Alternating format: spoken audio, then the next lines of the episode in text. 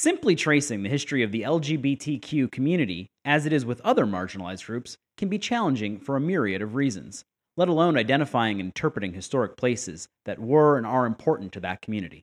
Fortunately, Susan Ferentinos is leading the way and has quite literally written the book on the subject. Her book, Interpreting LGBT History at Museums and Historic Sites, won an award from the National Council on Public History in 2016. Susan and our guest host, Megan Bacco, spoke about how she came to specialize in LGBTQ history, what unique challenges exist in studying this history, and much more on this week's PreserveCast. From Preservation Maryland Studios in the historic Podcast District of Baltimore, this is PreserveCast. Oh,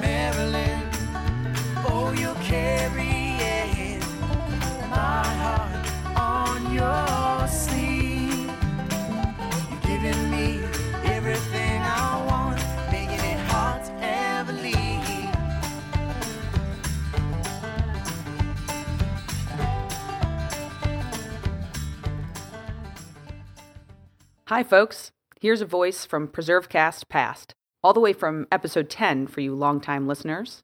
This is Megan Bacco filling in for Nick Redding.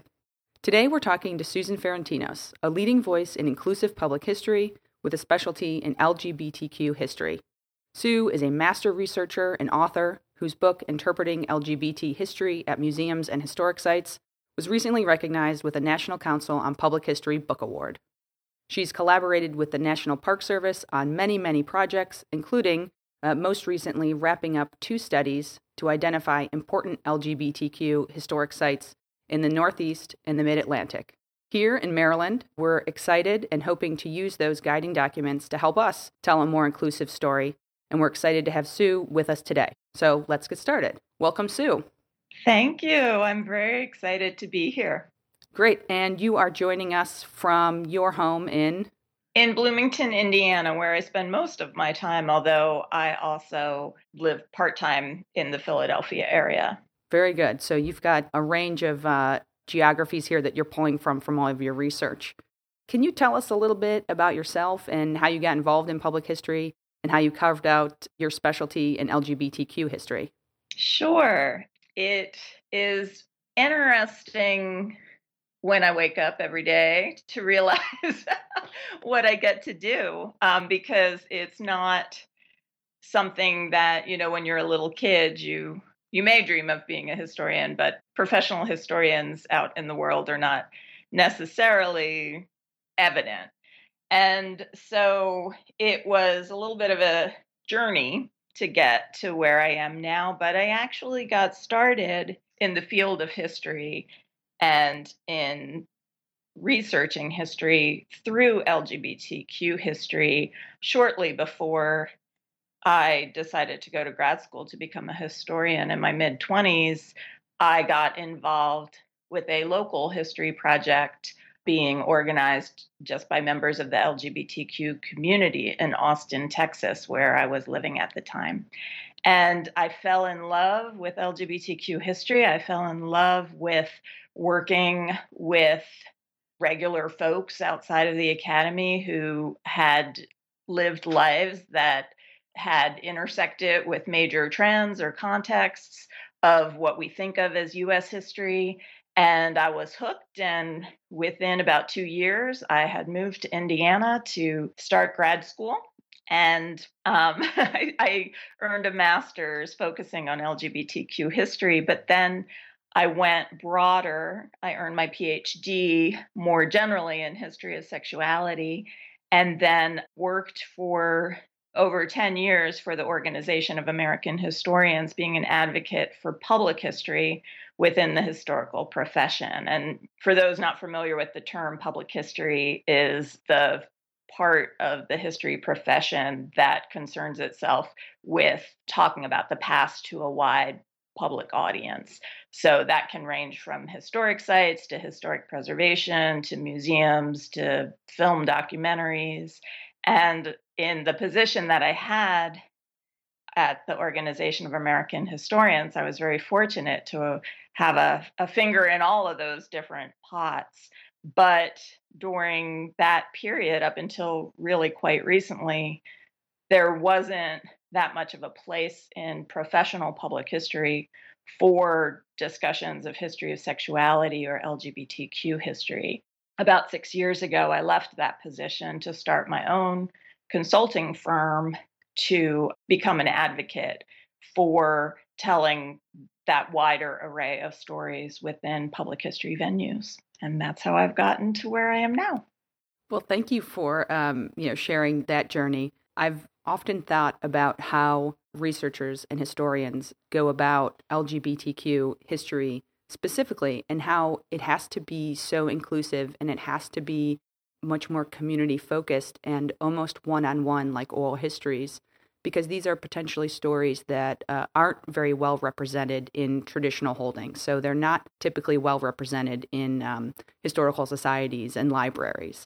So I was hopeful that you could tell us a little bit about what researching LGBTQ history and what makes it unique or or difficult or challenging or rewarding. Well, there's there's a lot of challenges uh, with trying to uncover the history of same-sex love and desire and gender crossing in the past, one of the biggest challenges is simply changing I- ideas about those things and the way we conceptualize. Those ideas have changed drastically over the course of US history. The very concept of gender, at gender period, gender identity, and sexual identity are 20th century concepts. And so if you're looking at people who lived in periods before that, before the turn of the 20th century, they may be you know having sex with people of their same sex or they may be living a gender that is opposite of their biological sex, but their understanding of those experiences are completely different than what they were after the start of the field of psychology, after the um, the idea that who you were attracted to said something about you as a person as opposed to simply representing behavior that you engaged in. And so trying to talk in terms that contemporary visitors to museums or historic sites will recognize and understand about people who wouldn't necessarily recognize the same concepts is a fascinating challenge of doing this type of work. And I specifically say that it's a 20th century concept because I think that it's actually changing again. That in 20 years, the idea that you choose a sexual identity and it remains static throughout your life and that you most people are born into a gender identity that they maintain consistently throughout their life will not have the same sway that it has now and certainly that it had 20 years ago. So with all of these considerations, what are some things that historians or uh, interpreters and you know even me today? What are some things that are good to know about the terminology that uh, might be pitfalls, or what are the ways we should be discussing this, and what are some good terms to uh, to search for and to use, and maybe some things to avoid? Mm.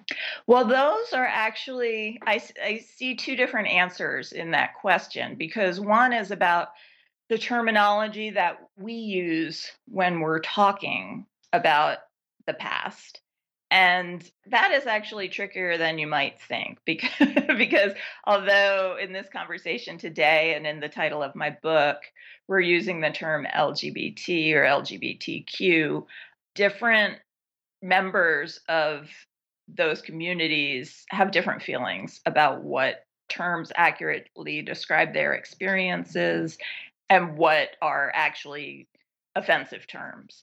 And so I always, in my consulting work, always really advocate partnering with representatives of LGBTQ communities to mm-hmm. find out the range of terminology that people are comfortable or uncomfortable with and get some advice on what words might be best for the particular purposes of a project because I think there's generational variation, there's regional variation, and it's a pretty fluid rapidly changing uh, field, this idea of what do we call these experiences that we're talking about.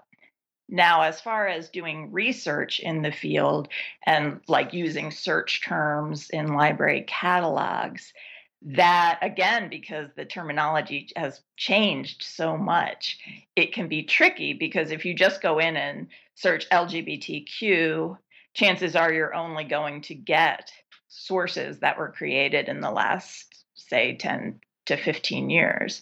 If you want to learn about the early 20th century or the late 19th century, you might be looking more for words that are are kind of offensive to us as contemporary folks, uh, such as perversion, inversion is another term, uh, deviance, and so it's a, it's an interesting process because you know just with the array of information that's available librarians can't go back and retrospectively catalog every resource in their holdings every time the terminology changes. So researchers that people that are new to research need to be aware that are an array of terms if you're using different search terms you might get very different types of sources.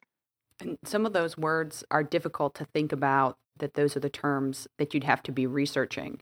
But, you know, it, it does remind us that the story of history and of diversity has always been that been that way. We've always been, you know, this this diverse of a place and a world. And in some ways, public history and you are coming up with the methodology to address it and then to share it. There's plenty of history, you know, around, uh, you know, for everybody.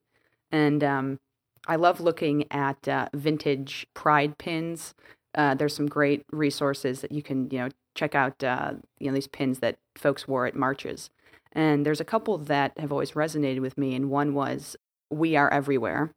And there's another kind of term that i've heard which is uh, we've all always been here. So thinking about those how is public history and the profession and preservation addressing these issues in diversity and uh, helping to tell this larger story? Well, it's something that as a historian, I find fascinating that I have now been around long enough that circumstances have changed over the course of my career. So I'm actually seeing kind of history in action. And when I became a historian in my 20s, I didn't necessarily didn't have that life experience to apply to the work that I do. But in the course of my career, there has definitely been, I think, a significant historical shift in public history practice. And I would say that public history has always been striving for inclusivity and telling a wider story than simply, you know, a political great white leaders kind of narrative. But that has really been amped up, I would say, in the last 10 years, and then even more so in the last, say, two to three years. And I would say that there's now a, a very strong professional consensus on the need to do the legwork to find the stories, the underrepresented stories that are harder to find than the stories of, say, civic leaders or um, famous people. But if we actually want to truly understand the history of our communities, we need to take a holistic view and do the work to find out those stories. And that that is a larger trend that has kind of scooped up interest in LGBTQ stories along the way. It's a larger trend. I think it, it applies to poor people and to people of color and rural communities as well. But that drive within the profession and also just changes in contemporary culture have prompted public history institutions to look at stories of sexual and gender variance in a way that, I mean, really 10 years ago, it was very difficult to find organizations that were willing to tell those stories publicly. That is very encouraging.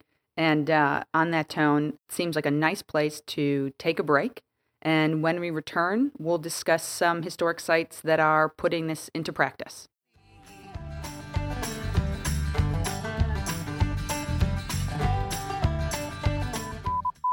And now it's time for a preservation explanation.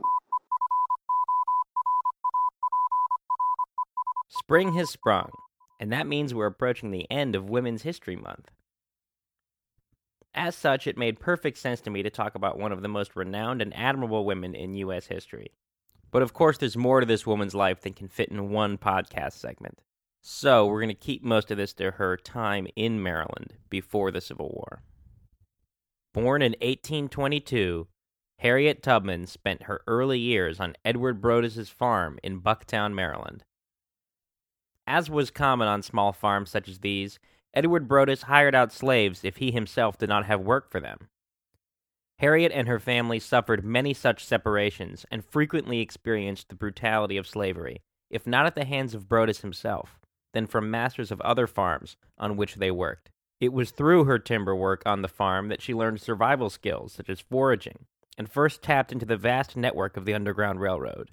In 1849, following the death of Brodess and the threat of sale to another master, Harriet fled north to Philadelphia. Upon arriving, she vowed to return to free her family. Harriet would eventually make 13 trips to the eastern shore, rescuing approximately 70 slaves. Down the road from Edward Brodess's farm sits the Bucktown Village store. It was here that Harriet Tubman showed early signs of a resistant spirit that would serve her throughout her life. As it's been told, Harriet and the cook from the farm had come to the store to buy groceries when in came a slave from another farm who had left without permission. He was followed and confronted by his overseer, who demanded Harriet aid in restraining the slave. She refused, and the slave escaped. At this point, the overseer seized an iron weight off the counter and threw it at him as he ran, missing the slave and striking Harriet on the head. The injury nearly killed her and caused headaches, visions, and seizures that would plague her for the rest of her life. Harriet Tubman guided her passengers along a variety of routes to freedom, sometimes over land through treacherous slave owning territory, other times by water. One of the routes that Tubman frequently followed was the Choptank River through Caroline County. Red Bridges, a crossing point in Greensboro, Maryland, was one of the many shallow Choptank tributaries fugitives relied on for safe crossing north to Delaware. Tubman's activism extended beyond her work as a conductor on the Underground Railroad. Kennedy Farm in Sharpsburg, Maryland, was the site at which John Brown planned his raid on the arsenal at Harper's Ferry, West Virginia, hoping to initiate a slave rebellion. Referred to as General Tubman by Brown himself, Harriet was a key resource before the raid, given her extensive knowledge of abolitionist support networks throughout Maryland, Delaware, and Pennsylvania. She recruited men and was said to have agreed to take part in the raid, but became ill and could not participate. This was only the beginning of her quasi military career, however. She acted as a Union spy and scout during the Civil War, and became the first woman to lead a military expedition. But the details of Tubman's work during the war, that makes for a whole other story. And you've got to get back to PreserveCast. PreserveCast isn't just for Mondays anymore. Find all of our episodes at preservecast.org anytime. And we're on social media to continue the conversation at PreserveCast. If you have a question or want to suggest a topic, drop us a line at podcast at presmd.org.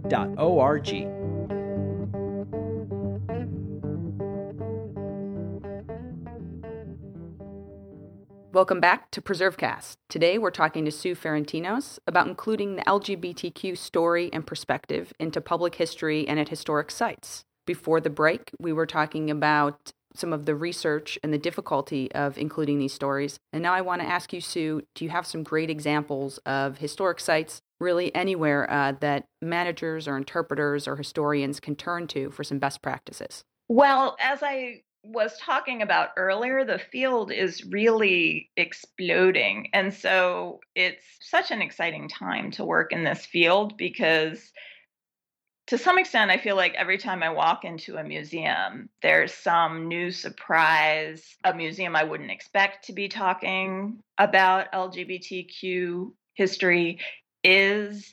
The museums I would expect to be doing this are doing it in really creative and innovative ways. So it's a little hard to choose, but I will say that just a couple months ago, I visited for the first time, although I've been talking about this historic site for a number of years because I knew they were doing interesting work. But I finally had the chance to visit the Alice Austen House on Staten Island in New York City just a few months ago. And Alice Austen was a photographer at the turn of the 20th century.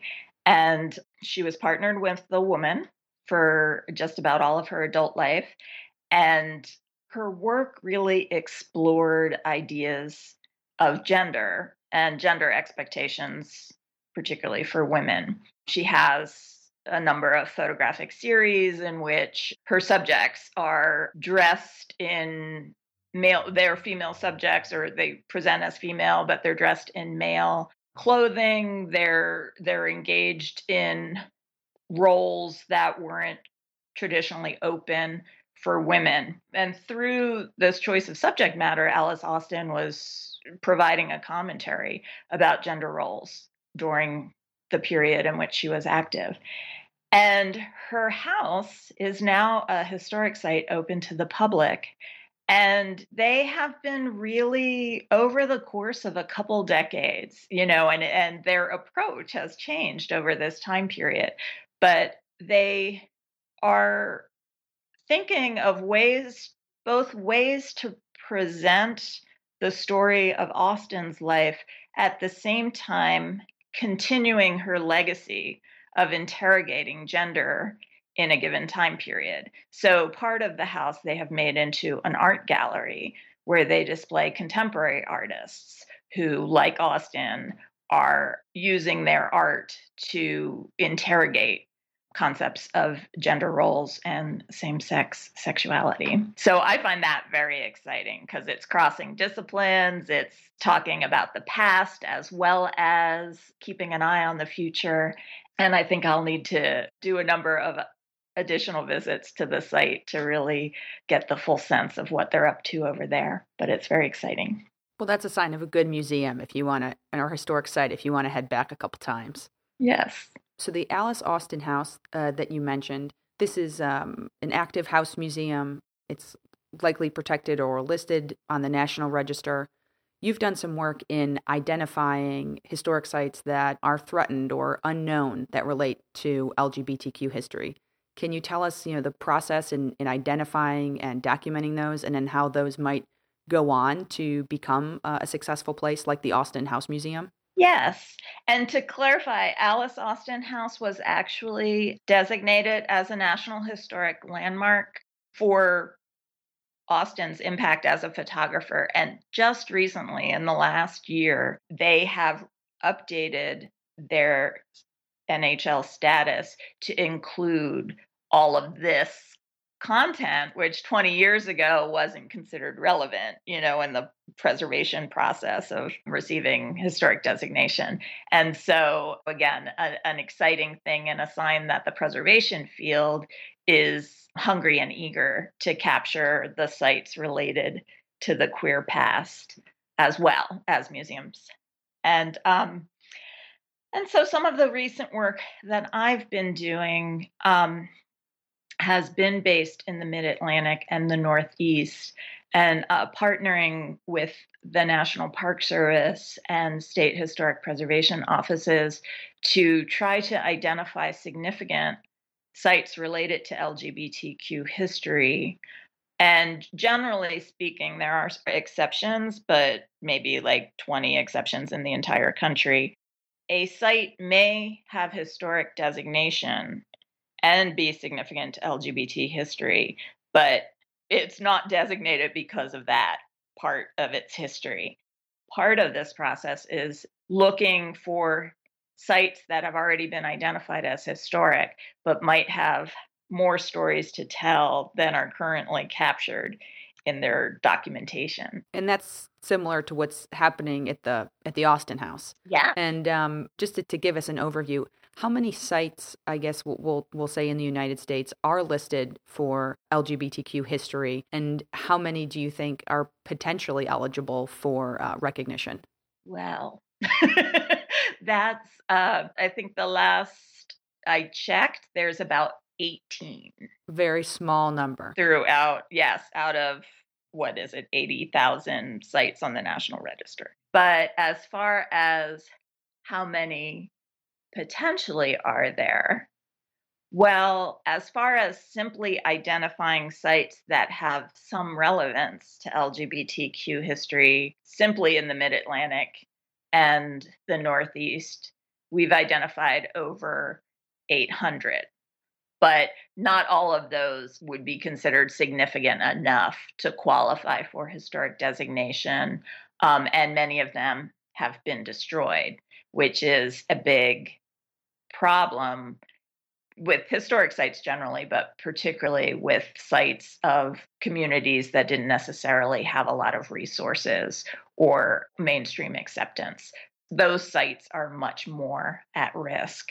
And so the other part of the work that I've been doing in this part of the country is to identify sites that are not currently protected, that do not have historic designation, but that have some relevance to LGBTQ history. And then the particular goal of the project was to identify really nationally significant sites, sites that might be considered for national landmark status that currently are not on preservationists' radar because traditionally this hasn't been seen as important history to remember and capture.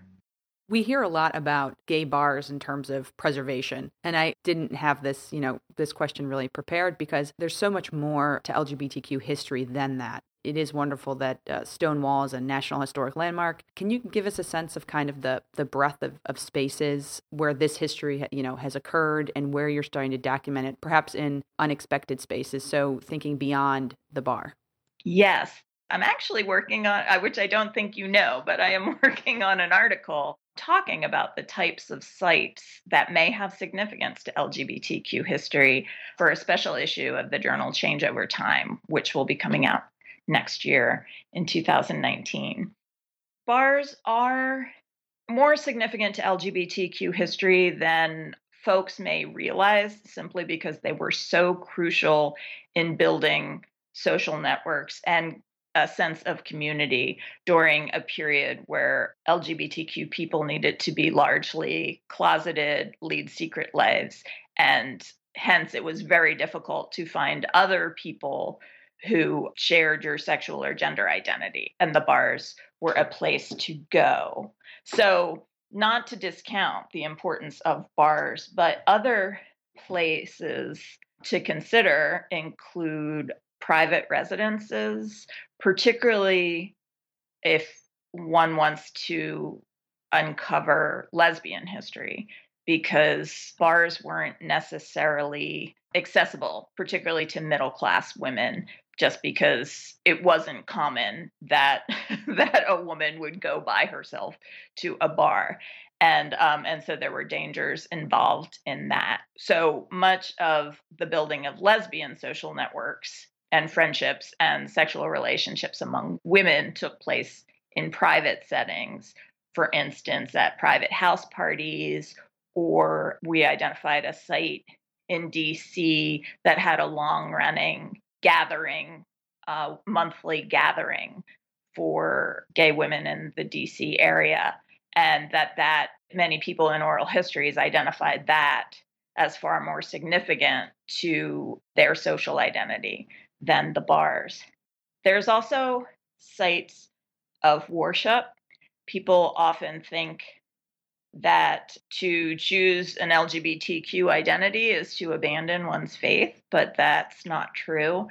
Traditional congregations often rejected people with those identities. And so a big part of 20th century LGBTQ history is congregations struggling with the question of whether to be accepting and also LGBTQ individuals forming their own places of worship and of spiritual support. There's sites of protest. And I would say that Stonewall and another bar that is listed as a national landmark, Julius is. Although they were important social sites, their significance lies in the fact that they were sites of protest in the effort to obtain LGBTQ civil rights. I like that distinction that these bars in, in many ways were were necessary and then became places of real commitment to a movement for equality and, and, and affirmation. So yeah, not to discredit the bar in any way. You know, I can listening to you begin to see the the depth of research that goes into it and how uh, it could easily be dismissed. But these are fantastic places and very authentic places to experience LGBTQ history I wanted to ask you in closing here for museums and sites that you know want to start to include LGBTQ history. They can follow you on Twitter at, at History Sue, and I know you attend a lot of conferences and really participate on Twitter. They can go to your website and pick up a copy of your book. Do you have other resources or services for people who kind of you know addressing these issues at their historic site to go beyond this conversation? Um, some resources for them for people interested in the preservation of LGBTQ sites, there is the Rainbow History Network, which is a Facebook group. And that's wonderful because it's preservationists and local LGBTQ historians from all over the United States. And so it's a great place to share ideas. And then for people who are interested in learning more about the LGBTQ past, the largest resource online, I would say, is outhistory.org. And you can lose yourself for days on that mm-hmm. site because it's a, a collection of research efforts and online exhibits contributed by hundreds of individuals. And so it's a great place to explore and get a sense of the vastness of the queer past. And the National Park Service has uh, recently, in the last couple years, published a theme study as well that that folks can check out. Definitely, great resource. So I asked before if you could name or, or give a great example of a, um, you know, of a historic site that's doing great things, and you mentioned the Alice Austen House. Do you happen to have another historic site, gay or straight, that's uh, one of your favorites? We ask everybody on the on uh, PreserveCast. Well, you know, I am an enthusiast about the past and about old buildings. So, you know, dozens of sites are streaming through my head at this very minute. But one site that I have recently fallen in love with because I have been working on a National Register nomination for it is the home of Alfred Kinsey, who was a mid 20th century sex researcher and authored the Kinsey Reports, which scandalized Cold War America, but really set the stage for many of the changes of the sexual revolution. And he was actually a professor at Indiana University and so lived for the bulk of his adult life in the town that I live in, Bloomington, Indiana. And so, as I said, I've been working on the National Register nomination and um, I have really fallen in love. It's a beautiful house but also in the ways that Kinsey used his domestic space as a way to present himself to the world as what at the time was considered a well adjusted adult, not a pervert you know forgive forgive these terms but this was how things were constructed at the time in which he was operating and he really used his home to present an image of domestic respectability that helped him accomplish what he did in the area of sex research in in explaining the Kinsey House, you've you've used what you've just taught us about using the words of the past or researching those words so that people of today can better understand LGBTQ people through history. So I want to thank you very much for being on PreserveCast, Sue. We'll keep an eye out for your next article. And um, thank you very much. Thank you. It's been a pleasure. You don't need to open a history book to find us. PreserveCast is available online from iTunes, the Google Play Store, and wherever else you download your podcasts, as well as on our website, preservecast.org, where you can find a complete archive of all our previous episodes plus photo galleries and additional content. We're also on Facebook and Twitter. at PreserveCast. This podcast was developed under a grant from the National Center for Preservation Technology and Training, a unit of the National Park Service, and in partnership with the Anacostia Trails Heritage Area. Its contents are the sole responsibility of Preservation Maryland and do not necessarily represent the official position or policies of the National Park Service or the National Center for Preservation Technology and Training. Our website is made possible by the Historic Preservation Education Foundation. This week's episode was produced and engineered by me, Stephen Israel. Our executive producer is Aaron Markovich. Our theme music is performed by the band Pretty Gritty.